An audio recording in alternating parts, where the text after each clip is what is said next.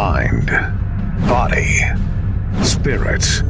The martial arts are a way of life. Attack Life, Not Others is an insight into that life. With Sensei Tim Hoover. I'm Steve Mittman. Sensei Hoover, hello. How are you doing, Steve? I'm doing well. Thank you for having me back. I appreciate it. Oh, my pleasure. Let's do this. You know, I really appreciate you doing this because it's it's the type of thing where the martial arts is my passion. I think the coolest thing is after this time has passed in life that you can pull up these experiences and kind of cross reference and see how the martial arts, a reality based system, kind of matches and ties into everyday life. The question I have for you, because I like to lean on you a lot of times too, because you were one of my students and you're still training and you have your own program at the karate school now and you teach a reality based system. Let me ask you a question. What was it like the first time, your first class? How did you feel?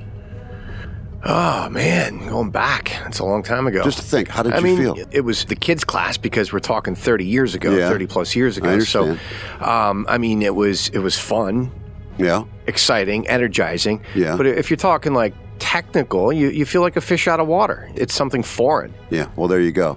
And that's what I'd like to tie in today. SEALs, this great elite military force that I always like to look up to, they have this saying that comes back in my head every day. It's to learn how to get comfortable in an uncomfortable situation.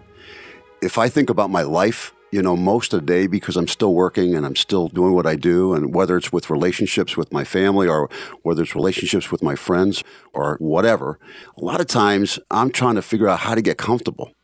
I mean, it's not just about, you know, fear. It's just about getting that comfort zone, finding that middle road, learning at times how to bite your tongue, learning, you know, that sometimes just to pull back and get control of your emotions. Look around, look at your surroundings, not take life for granted sometimes.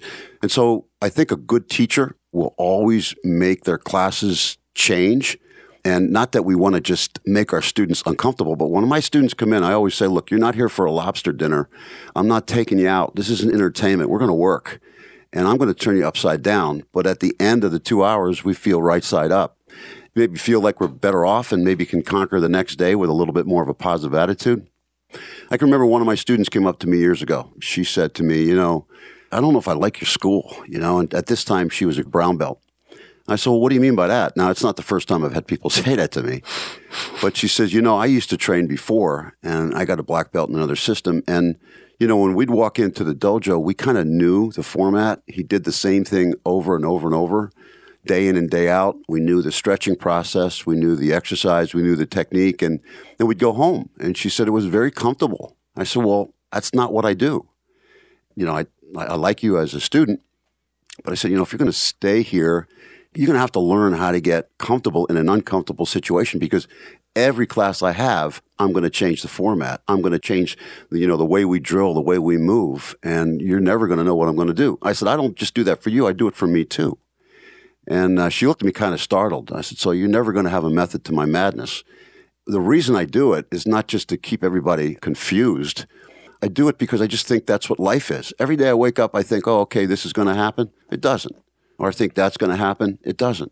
Or I talk to somebody on the phone who's really making me uncomfortable, and I got to figure out how to get comfortable. It's really ironic you're saying this now. I didn't mean to interrupt you there. Go No, ahead, no, not at all. Well, as you know, what I call my class is combat chaos. Yeah. And I always say the only thing you can control is yourself. You cannot control anything else, anything outside of you, external situations, the environment, other people, other things. It's ironic though, because just last night in my class, as you know, I've got a group of great guys that have been with me now for a fair amount of time and, and it's really sticking to the ribs and they're really growing. I'm seeing it and it's such a cool thing. I mean, I'm preaching to the choir here with you. No, not Thousands of students have you uh, you've seen grow and getting to that point.